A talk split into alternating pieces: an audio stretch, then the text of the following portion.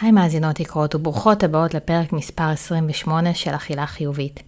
למי שזו הפעם הראשונה שלה כאן, אז ברוכה הבאה לקהילה שלנו. אני ממש מרגישה חיבור למאזינות שלי, ויש לי מין תחושה שגם אתן מחכות כמוני לימי חמישי. ל-20 דקות, חצי שעה בהן אתן מגישות זמן לעצמכן, ומעמיקות את ההבנה וההיכרות שלכן עם הגוף שלכן, והקשר בינו לבין מה שאתן בוחרות לאכול, ומעמיקות את ההבנה שיש גשר ממש מחשבתי ורגשי שמקשר בין שניהם כל הזמן. הרבה פעמים אני רואה בשטח בכל מיני תוכניות למיניהן או שיטות שעוסקות בירידה במשקל, שממש מתעסקות רק בפן התזונתי. מה לאכול, איך לאכול וכמה. וזה באמת עובד, עד שזה כבר לא עובד. או שזה עובד, אבל זה מלווה בכל מיני תחושות קשות של ויתורים וסבל, ואם המילה דיאטה גורמת לך להתכווץ, זה הסימן. אני מאמינה שעל מנת שנעשה שינוי אמיתי בתוך מערכת היחסים המורכבת ככל הנראה שיש לכל אחת מאיתנו עם האכילה, אנחנו צריכות להתעסק בדברים עמוקים יותר שהם מעבר לאוכל. כמו שאני תמיד אומרת, סוף אכילה במחשבה תחילה. ולכן גם בעבודה שלי שאני עושה עם המלוות שלי, תמיד יש חיבור בין האוכל, שבראש ובראשונה כמובן מותאם אישית, לבין החלק המחשבתי והרגשי שתופס נפח מאוד מאוד גדול, ולכן השינוי והתוצאות שלו הם גם אחרים לגמרי. אבל אם את מאזינה קבועה, אז כל מה שאמרתי לך כרגע כנראה כבר ידוע לך. ובגלל שממש אהבתן את הפרק הפיזיולוגי הקודם, החלטתי שאני רוצה להמשיך עם הקו הזה גם בפרק הזה, וזו הזדמנות לדבר על משהו שנוגע בכולנו, ותכננתי לעשות עליו גם ככה פרק מתישהו, אבל הרגשתי שהוא נכון להיום, כי הוא באמת אחד הדברים הנפוצים שאני שומעת שנפגעו אצל כמעט כולן מאז אותה שבת ארורה ונוראית, וזו בעצם השינה שלכן. דיבור על שינה בהקשר של תזונה הוא חשוב מאין כמוהו, כי גם הוא משפיע באופן ממש ישיר על האכילה של כל אחת מאיתנו, במודע או שלא. עד סוף הפרק את תדעי איך השינה שלך משפיעה על הבחירות התזונתיות שלך, ומה תוכלי לעשות על מנת לשפר אותה, כך שהיא גם תתמוך ותעזור לך לאכול בצורה שאת באמת רוצה. אבל קודם כל, כמו תמיד, פתיח, ואנחנו מתחילות.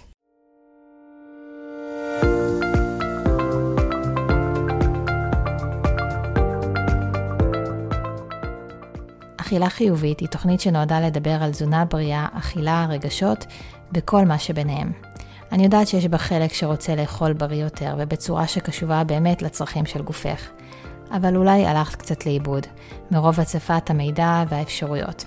אז באתי לעשות סדר.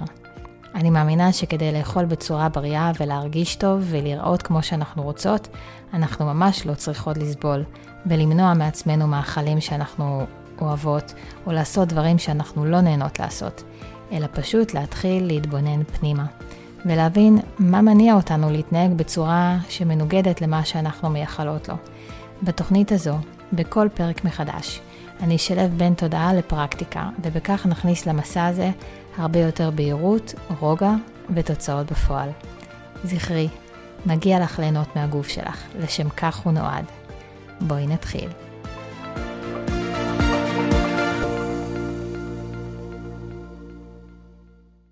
זה ידוע ששינה היא אחד הדברים החשובים ביותר לבריאות שלנו. אנחנו לא יכולות לחיות חיים בריאים אם אנחנו לא ישנות מספיק. הבעיה שהחברה שלנו, ואולי משהו בפרט בחברה הישראלית, שככה מעריכה ומעודדת מאוד פעילות ויצרנות, והיא לא ממש מביאה לגיטימציה למנוחה או לרגיעה. אני בעצמי מרגישה שבכל רגע פנוי שיש לי, לא שיש לי הרבה רגעים כאלו, אבל גם אם נוצר לי איזשהו חלון שבו יש לי יכולת לא לעשות כלום, או לשכב לנוח, או אפילו לישון איזשהו שנץ, אני ככל הנראה אמצא איזושהי משימה או משהו אחר שאני יכולה לעשות במקום זה. השינה שלנו חיונית לצורך תחזוקה ותיקון מערכות הגוף השונות. הרבה מהפעולות של הבנייה וההתחדשות של כל הגוף שלנו קורים ממש בשעות הלילה. השינה אפילו עד כדי כך חשובה עבורנו, שבלעדיה אנחנו פשוט לא נוכל לחיות וממש נמות. אני כמובן לא מומחית בשינה, ואני אדבר רק על החלקים שנוגעים לתחום שלי, על ההשפעות של מחסור בשינה או שינה לא טובה על התזונה שלנו.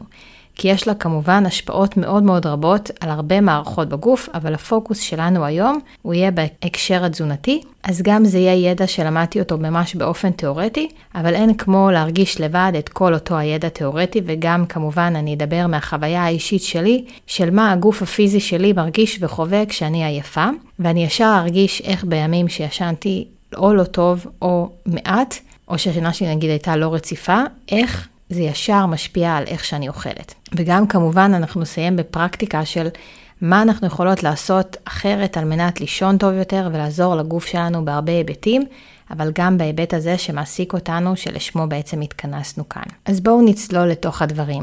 ריכזתי לכם כמה דוגמאות להשפעות של עייפות ושינה מועטה על התזונה. עייפות יכולה לגרום להפרעות בעיכול המזון. בגלל שהיא משפיעה על התנועה של הגוף בעצם ושל השרירים, אז היא יכולה לגרום לכך שהעיכול יהיה איטי יותר ויגרום ליותר רגישות בבטן. עייפות גם גורמת לנו להרגיש יותר רעבות. אני מניחה שכל אחת מכירה או מרגישה את זה על עצמה, איך בימים שהיא עייפה מאוד, היא מחפשת יותר אוכל. למה זה קורה לנו בעצם? כי העייפות משפיעה על הייצור של ההורמונים שמווסתים לנו את הרעב והשובע בגוף. זה עשוי להוביל לכך שאנחנו נרגיש יותר רעב בגלל הפרשה מוגברת של הורמון הרעב, הורמון הגרלין, שמעלה לנו את הרצון לאכול. אגב, הגרלין מופרש יותר בלילה, ולכן מי שערה עד השעות הקטנות של הלילה, ממש גם מרגישה יותר רעב, ומפה שעובדת למשל אולי משמרות לילה, אולי גם מרגישה את זה ממש בעצמה. אני זוכרת שאחרי הצבא עבדתי שנה שלמה בהשכרת רכב בנתב"ג, שהסניף שם פתוח 24 שעות ביממה, וכשהייתי עושה שבוע של משמרות לילה, אני ממש זוכרת איך במהלך המשמרת הייתי הרבה יותר רעבה מאשר במהלך משמרות יום. בנוסף, העייפות שלנו גורמת לנו לחפש יותר מתוק ובכלליות אוכל שהוא פחות בריא. כשאנחנו עייפות, הגוף שלנו רק רוצה להעלות את רמת האנרגיה שלו בצורה הכי מהירה שהוא יכול, וזאת הוא עושה כמובן על ידי בחירה של מזונות יותר מתוקים, או מזון יותר עשיר בשומן וקלוריות. ולכן כשאנחנו עייפות, אנחנו נמשכות יותר למזונות שלא בריאים לנו, אפשר לומר את זה ככה, ואני בטוחה שכל אחת פה מכירה את ההרגשה הזאת בעצמה. העייפות גם גורמת לנו להיות רגישות יותר, ויותר נפנה לאכילה רגשית, כי אולי נרגיש שאנחנו מסכנות ושאנחנו רוצות להרגיש טוב יותר. ומי שהאוכל אצלה מקושר ככזה, אז בהחלט עשויה לאכול יותר מהמקום הזה על מנת לשפר את ההרגשה שלה. אולם, כמו באכילה רגשית שהיא לא באמת עוזרת ורק מחמירה את המצב, גם כאן, אחרי האכילה, בטח אם היא אכילה מרובה, הגוף מרגיש דווקא שהוא עוד יותר עייף, וזה מכניס אותו למין מעגל, שוב, של רצון לאכול, להתעורר, ושוב עוד יותר עייפות, וכך חוזר חלילה. ואז אנחנו גם נפנה לאכול מאכלים שיותר מקושרים אצלנו לאכילה רגשית, וכל אחד זה המאכלים שמקושרים אצלה בתוך הקטגוריה הזאת, אבל לרוב, מה שלא נעדיף, אלו ככל הנראה יהיו מאכלים פחות בריאים. העייפות משפיעה לנו גם על המצב רוח, ובכלל על הבריאות הנפשית שלנו. אנחנו יכולות לאכול את התזונה המושלמת ולקחת את כל התוספים המתאימים, אבל אם לא נשען מספיק, או לא נשען מספיק טוב, ולא ננהל את הלחץ שלנו כמו שצריך, אנחנו לא נוכל להיות בבריאות טובה. העייפות גם גורמת לנו פחות לזוז ופחות להניע את הגוף שלנו ופחות להוציא אנרגיה. חוסר השינה יכול להוביל לעלייה ברמות הסוכר בדם בבוקר. המשחק עם רמות הסוכר הוא גם הסיבה שנרגיש יותר רעבות במהלך היום עצמו, ושוב המעגל הזה שנחפש מאכלים מתוקים ופחמימות. חוסר שינה משפיע גם על הכמויות של האוכל שנאכל. הגוף מנסה להזין את עצמו ביותר אנרגיה שהוא מרגיש שחסרה לו, ולכן אנחנו נהיה רעבות יותר, ושוב, בפרט למאכלים שמקפיצים מיידית את האנרגיה בגוף, כמו מזון מתוק או מזון מאוד דחוס קלורית, כאלה הם מאכלים משמינים, אם אפשר לומר את זה בשפה שלנו. דיברנו על זה הרבה בפרק שעבר, אבל חוסר שינה מעלה את רמות הקורטיזול בגוף שלנו, והוא, כמו שאתן כבר יודעות, מוביל בעצמו ליותר חיפוש של מתוק. ומי שלא שמע את הפרק הקודם, אני ממליצה לה ללכת ולהשלים אותו. העייפות יכולה גם לגרום לנו לאכול כמויות גדולות יותר, או לפרקי זמן תדירים יותר במהלך היום. כשאנחנו עייפות, אין לנו כוח לעשות שום דבר, ולכן גם לא יהיה לנו כוח לא ללכת להתאמן, וגם זה פוגע בעצם בתפקוד של הגוף, גם מבחינה פיזית וגם מבחינה מנטלית. העייפות משפיעה גם על צורת האכילה שלנו. כשאנחנו עייפות, אנחנו נאכל מהר יותר ונאכל בפחות קשיבות לגוף שלנו, מה שיוביל גם בדרך כלל לזה שנאכל יותר, ונסיים את הארוחה עם תחושה לא נעימה בגוף. חוסר שינה פוגע גם ביכולת שלנו לחשוב ולהתמודד עם לחץ, ובכלליות לנהל את הרגשות שלנו בצורה טובה. חוסר שעות שינה מקושר גם לחרדה ולדיכאון. מחקרים מראים שאפילו לילה אחד של חוסר שינה יכול לגרום לשינויים ממש משמעותיים בתיאבון ובצריכת המזון, ואני חושבת שכל אחת כאן לא צריכה באמת מחקר בשביל לדעת שזה באמת נכון. אני למשל באמת מרגישה את זה ישר על עצמי. מחקרים מראים ששינה של פחות משש שעות שינה בלילה קשורה גם לעליית סוכר בדם, לעלייה בתנגודת לאינסולין, להשמנה ולעליית סכרת מסוג 2. ולאור כל מה שהסברתי קודם, אז אפשר להבין גם די בקלות איך זה גם קורה. מה שעוד אה, רואים במחקרים, ששינה מתחת לחמש שעות שינה בשבוע, אחד בלבד, גרמה לפגיעה בסיבולת לפחמימות ולפגיעה ברגישות לאינסולין, וגם זה מסביר את כל העניין של ההתפתחות של הסוכרת. אז אחרי שהבנו כמה השפעה יש לתחום הזה על החיים שלנו בכלל ועל האכילה שלנו בפרט, שזה לא משהו כזה מינורי או שולי כמו שרובנו לא ממש מתייחסות אליו, ולוקחות את זה כמשהו שהוא ממש לגיטימי, שהן ישנות מעט. אחרי שהבנו כמה שזה כן משפיע על האכילה שלנו, אנחנו נעבור לחלק הפרקטי, כי אתם יודעות שזה החלק הכי חשוב לי תמיד בכל הפרק, שתצאו מפה עם רצון לשפר ודרכים כמה שיותר פשוטות לעשות את זה בפועל. אז מה אנחנו יכולות לעשות בשביל לישון יותר טוב? אז הדבר הראשון זה להבין שזה חשוב ושיש לטפל בזה. ברגע שיש את ההבנה, אז אפשר גם לטפל או לחפש מה לעשות. בלי להבין מבפנים כמה שזה משפיע, לא תהיה לנו בכלל את המוטיבציה לייצר את השינוי הזה. ואני מאוד מקווה שהפרק הזה הביא לכם את המוטיבציה שממנה הכל מתחיל. הדבר השני, אנחנו יכולות להיחשף יותר לאור השמש בשעות היום. השעון הביולוגי שלנו משפיע על המוח ועל הגוף שלנו. הוא אומר לגוף שלנו מתי זה הזמן שלו ללכת לישון. כשאנחנו נחשפות לאור השמש במהלך היום, אנחנו משפרות את איכות השינה שלנו בלילה. ואנחנו גם משפרות את האנרגיה שלנו במהלך היום עצמו. בשבוע הראשון למלחמה, אני לא יצאתי מהבית בכלל, וישר הרגשתי איך זה משפיע עליי ועל השינה שלי. עוד דבר שנחשפתי אליו בחודשים האחרונים, זה הרבה מאוד שמיעה של פודקאסטים בנושא של שינה. איתי הבן זוג שלי הולך לישון ממש מאוחר וישן ממש מבחינתי לא טוב, וזה כבר התחיל להשפיע עליו מבחינה בריאותית, אז יצא ששמעתי הרבה מאוד תוכן בנושא הזה, ושם תמיד המליצו על להפחית חשיפה לאור כחול בשעות הערב. אז בעוד שחשיפה לאור במהלך היום היא מועילה וטובה, החשיפה לאור בשעות הלילה היא ממש הפוכה. חשיפה לאור בשעות הלילה מדכאת את הפרשת המלטונין ופוגעת בייצור שלו, שהוא בעצם למי שלא זוכרת או לא יודעת, הוא הורמון השינה. אז מה אנחנו יכולות לעשות? ההמלצה היא שעתיים לפני השינה לא להשתמש במסכים או במחשב. זה דבר שמאוד קשה לי לעשות והוא נראה לי אחד המורכבים בעולם של היום. אז ישנה אפשרות להפעיל גם בטלפון וגם במחשב משהו שמוריד את האור הכחול. יש גם משקפיים מיוחדים שחוסמים את האור הכחול שניתן להשתמש בהם בלילה, אבל זה נשמע לי ממש משהו למתקדמות. מבחינת התזונה, אני ממליצה לכם להימנע משתייה של קפה או תה שמכיל קפאין בשעות מאוחרות. הקפאין שנצרך בשעות מאוחרות הוא מעורר את הגוף ויכול להקשות עליו אחר כך להיכנס למצב של מנוחה. אז מי שגם ככה קשה לה להירדם באופן כללי, או ממש בפרט עכשיו בתקופה הנוכחית, אני ממליצה להפסיק לשתות קפה כבר משעות אחר הצהריים. כמובן מומלץ ללכת לישון מוקדם יותר. העדיפות מדברת על ללכת לישון עד השעה 10.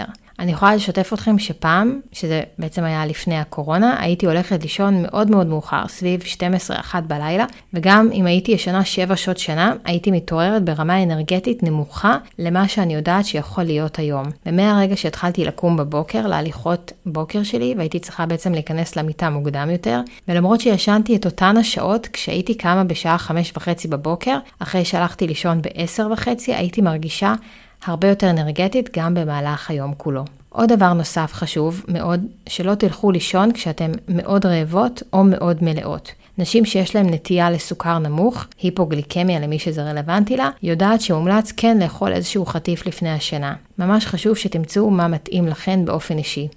קשה להירדם כשהגוף מקרקר, ואת זה אני אומרת שתמיד, שלא משנה מה השעה, אל תיכנסו למיטה כשאתם רעבות. זה יכול ממש להשפיע על איכות השינה ואף לגרום לכם להתעורר באמצע הלילה וללכת לחפש משהו לאכול. גם מלאות יתר, למרות שהיא מאוד מנמנמת, תחשבו על מה אנחנו רוצות לעשות אחרי שאנחנו אוכלות איזושהי ארוחה כבדה.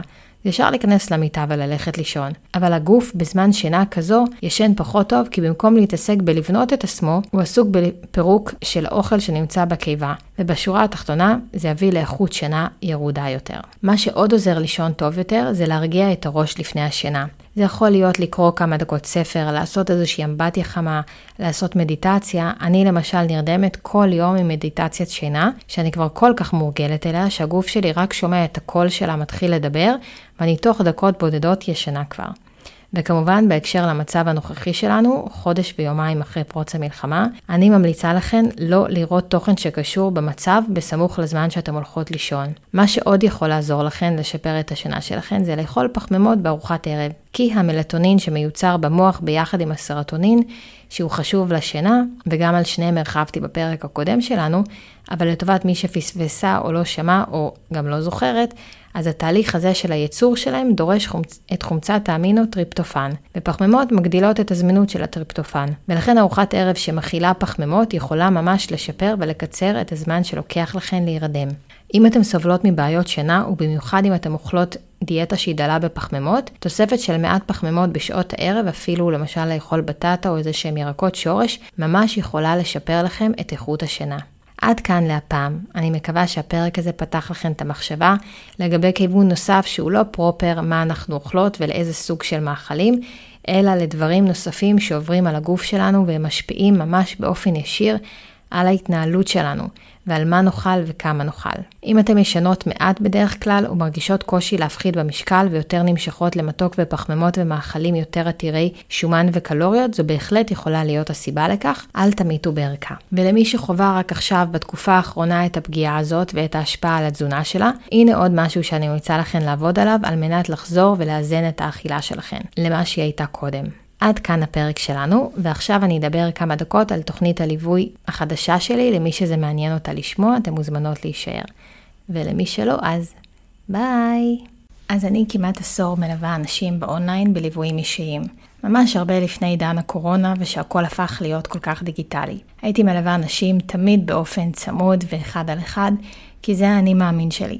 ובקורונה, בגלל שזה לא היה ניתן לצאת מהבית, פתאום העבודה מרחוק הפכה להיות גם מאוד מאוד אטרקטיבית, ואצלי, לעומת עסקים שנסגרו, טפו טפו, העסק ממש התפוצץ. הביקוש עלה בטירוף והתמלאתי במהירות. בזמנו גם לא ידעתי לומר לא, וכל מי שפנתה אליי וביקשה להצטרף כי קשה לה עכשיו, הסכמתי.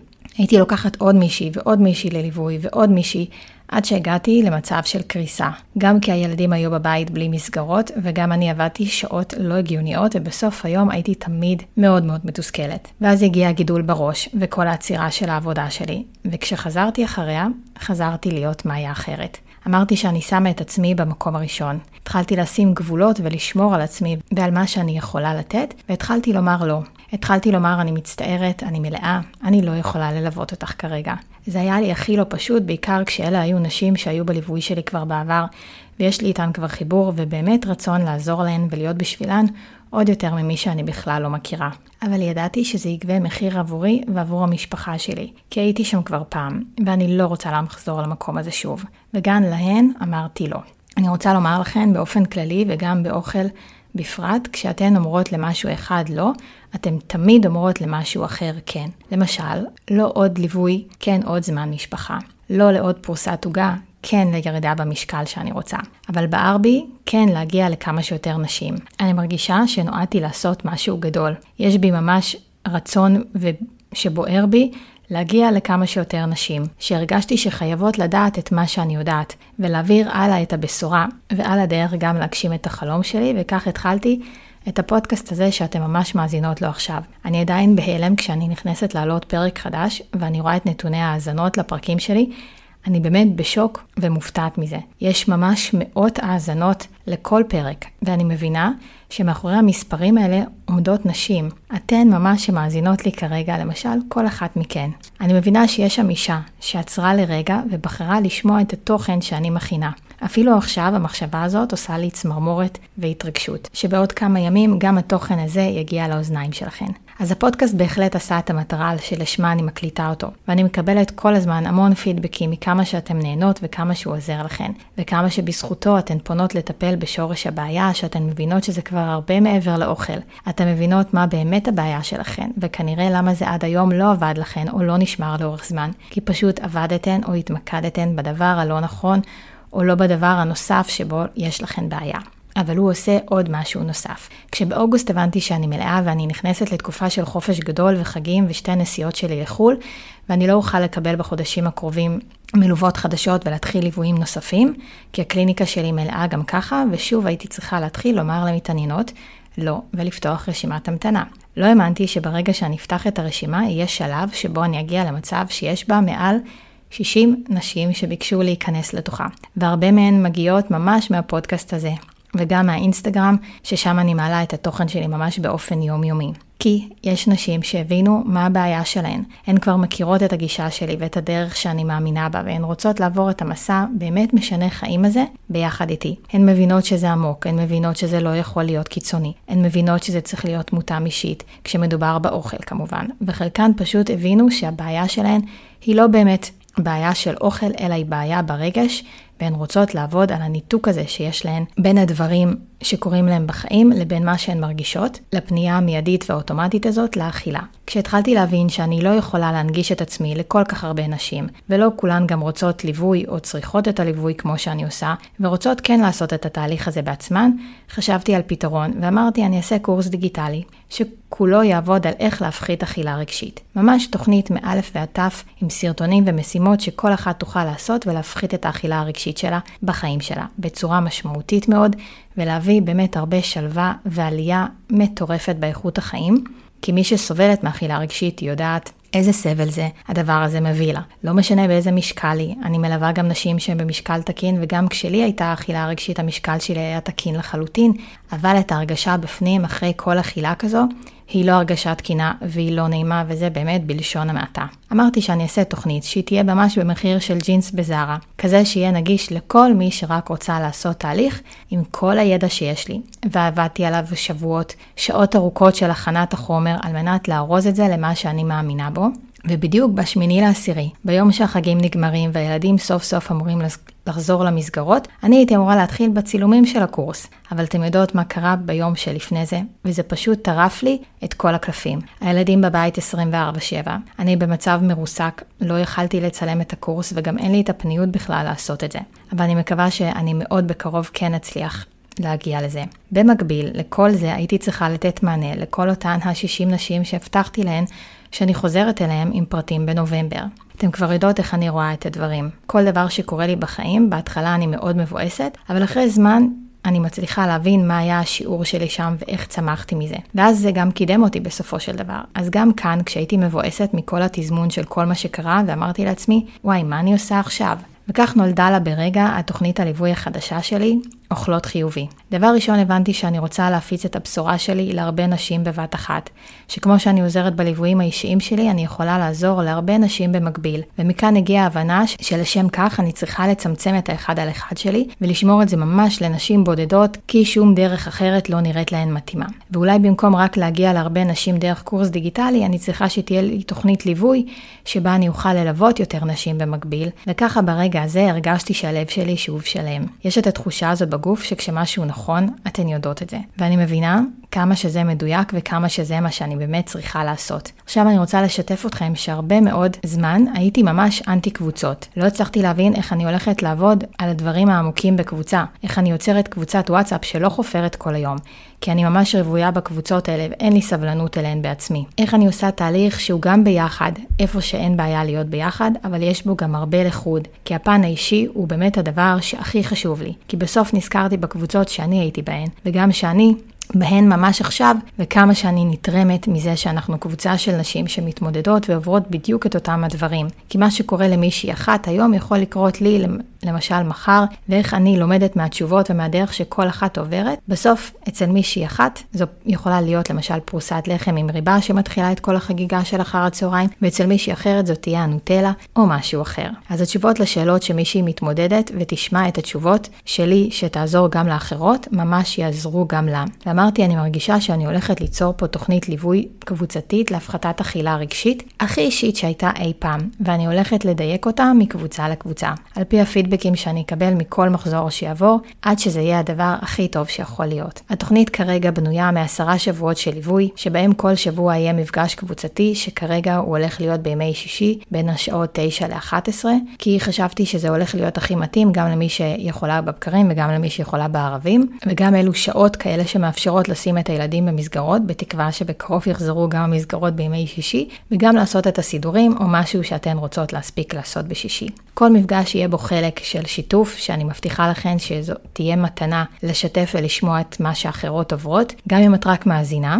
ואז נעבור לשעה של תוכן שאותו אני מעבירה לכן. בסוף כל מפגש אתם תצאו עם תרגולים ומשימות ואנחנו נעודד אחת את השנייה בקבוצה. בנוסף, כל אחת מקבלת פגישה איתי שאותה היא יכולה לעשות במשך עשרה של השבועות של הליווי. ובמשך כל התקופה הזאת יהיה לכל אחת מכן גישה ישירה אליי בוואטסאפ לכל התייעצות שקשורה לתוכן של התוכנית. בנוסף, בגלל שהקבוצה עוסקת בפן הרגשי ולא בפן התזונתי, שהוא משהו מאוד אישי בעיניי, מי שתהיה מעוניינת כן לעשות גם סדר בתזונה שלה, אם היא מרגישה שהיא מבולגנת כרגע מעבר לאכילה הרגשית שלה, היא תוכל לעשות את זה בפגישה של בניית תפריט איתי במשך שעתיים בעלות מוזלת מכמה שהיא עולה כשהיא עומדת ככה בפני עצמה. או כל מי שתצטרף תוכל גם לעשות את זה בעצמה בעזרת תוכנית דיגיטלית שיצרתי לפני כמה שנים, שכל מצטרפת לקבוצה מקבלת, שבה אני בעצם מלמדת איך להיות הדיאטנית של עצמך. התוכנית מכילה מעל 65 סרטונים שמלמדים איך אני ממליצה להתנהל בהרבה סיטואציות, כמו יציאה לחופשה, לחגים, מה אנחנו עושות באירוח, שאנחנו מתארחות, איך אנחנו שומרות על המשקל,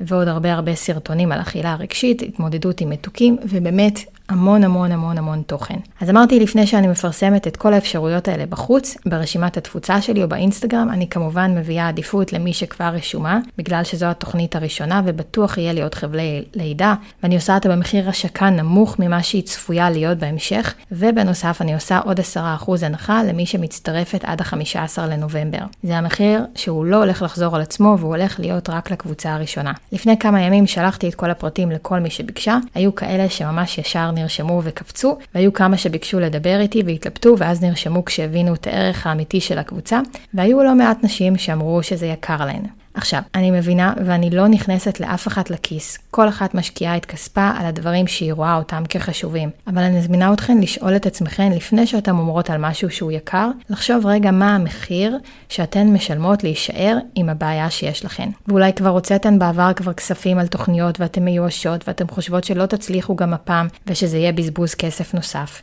ואני מבינה את זה מאוד, אבל יש לי את האופי האופטימי שלי, וכמו שהקלטתי לי אחת מכן הודעה ואמרתי לה שאם חברה שלה הייתה עכשיו יוצאת למלא מלא דייטים עם כל מיני בחורים שונים, וזה לא היה הולך, והיא הייתה מיואשת שלא תמצא את האחד. האם היא הייתה ממליצה לה להרים ידיים ולהפסיק עם הדייטים, או להתייאש? אז אני בטוחה שכל אחת מכן הייתה אומרת שלא. שהיא להמשיך ולחפש, אז ככה גם פה, אני באמת מאמינה שלכל אחת יש את הפתרון שלה. ואולי פשוט עדיין לא מצאתן מהו, אבל אני מבטיחה לכן שהפתרון קיים. זה ממש האני מאמין שלי, אין דבר שאנחנו לא יכולות לשנות עם עבודה נכונה וממוקדת. ואיך אני יודעת את זה? כי אני פשוט עושה את זה בעצמי שוב ושוב. אני לא מוותרת ואני ממשיכה ואני תמיד מחפשת את הדרך עד שאני מוצאת אותה.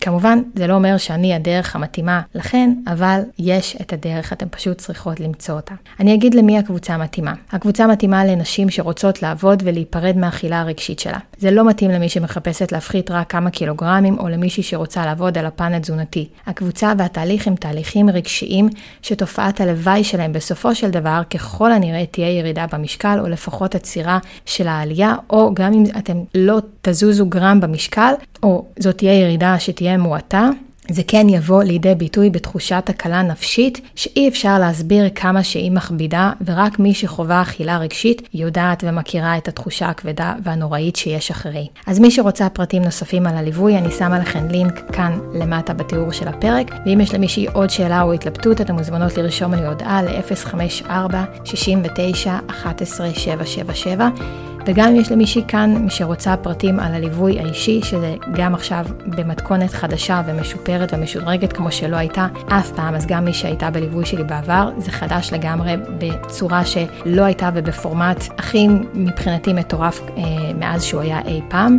ולליווי הזה יש ממש מספר בודד של מקומות וגם שאלון התאמה שיש למלא כי אני רוצה לדייק בפינצטה כל אחת שאני לוקחת לליווי האישי איתי. וגם אחרון חביב, רק מי שרוצה פגישה אחת של שעתיים שבה אנחנו הולכות להתאים את התפריט שלך אלייך כמו כפפה, יש גם את השירות הזה וגם אליו אני שמה לכם לינק פה למטה. זהו לפעם אהובות שלי, תודה למי שנשארה עד כאן ושמע את הכל, ואנחנו נשתמע בפרק הבא. ביי יוש!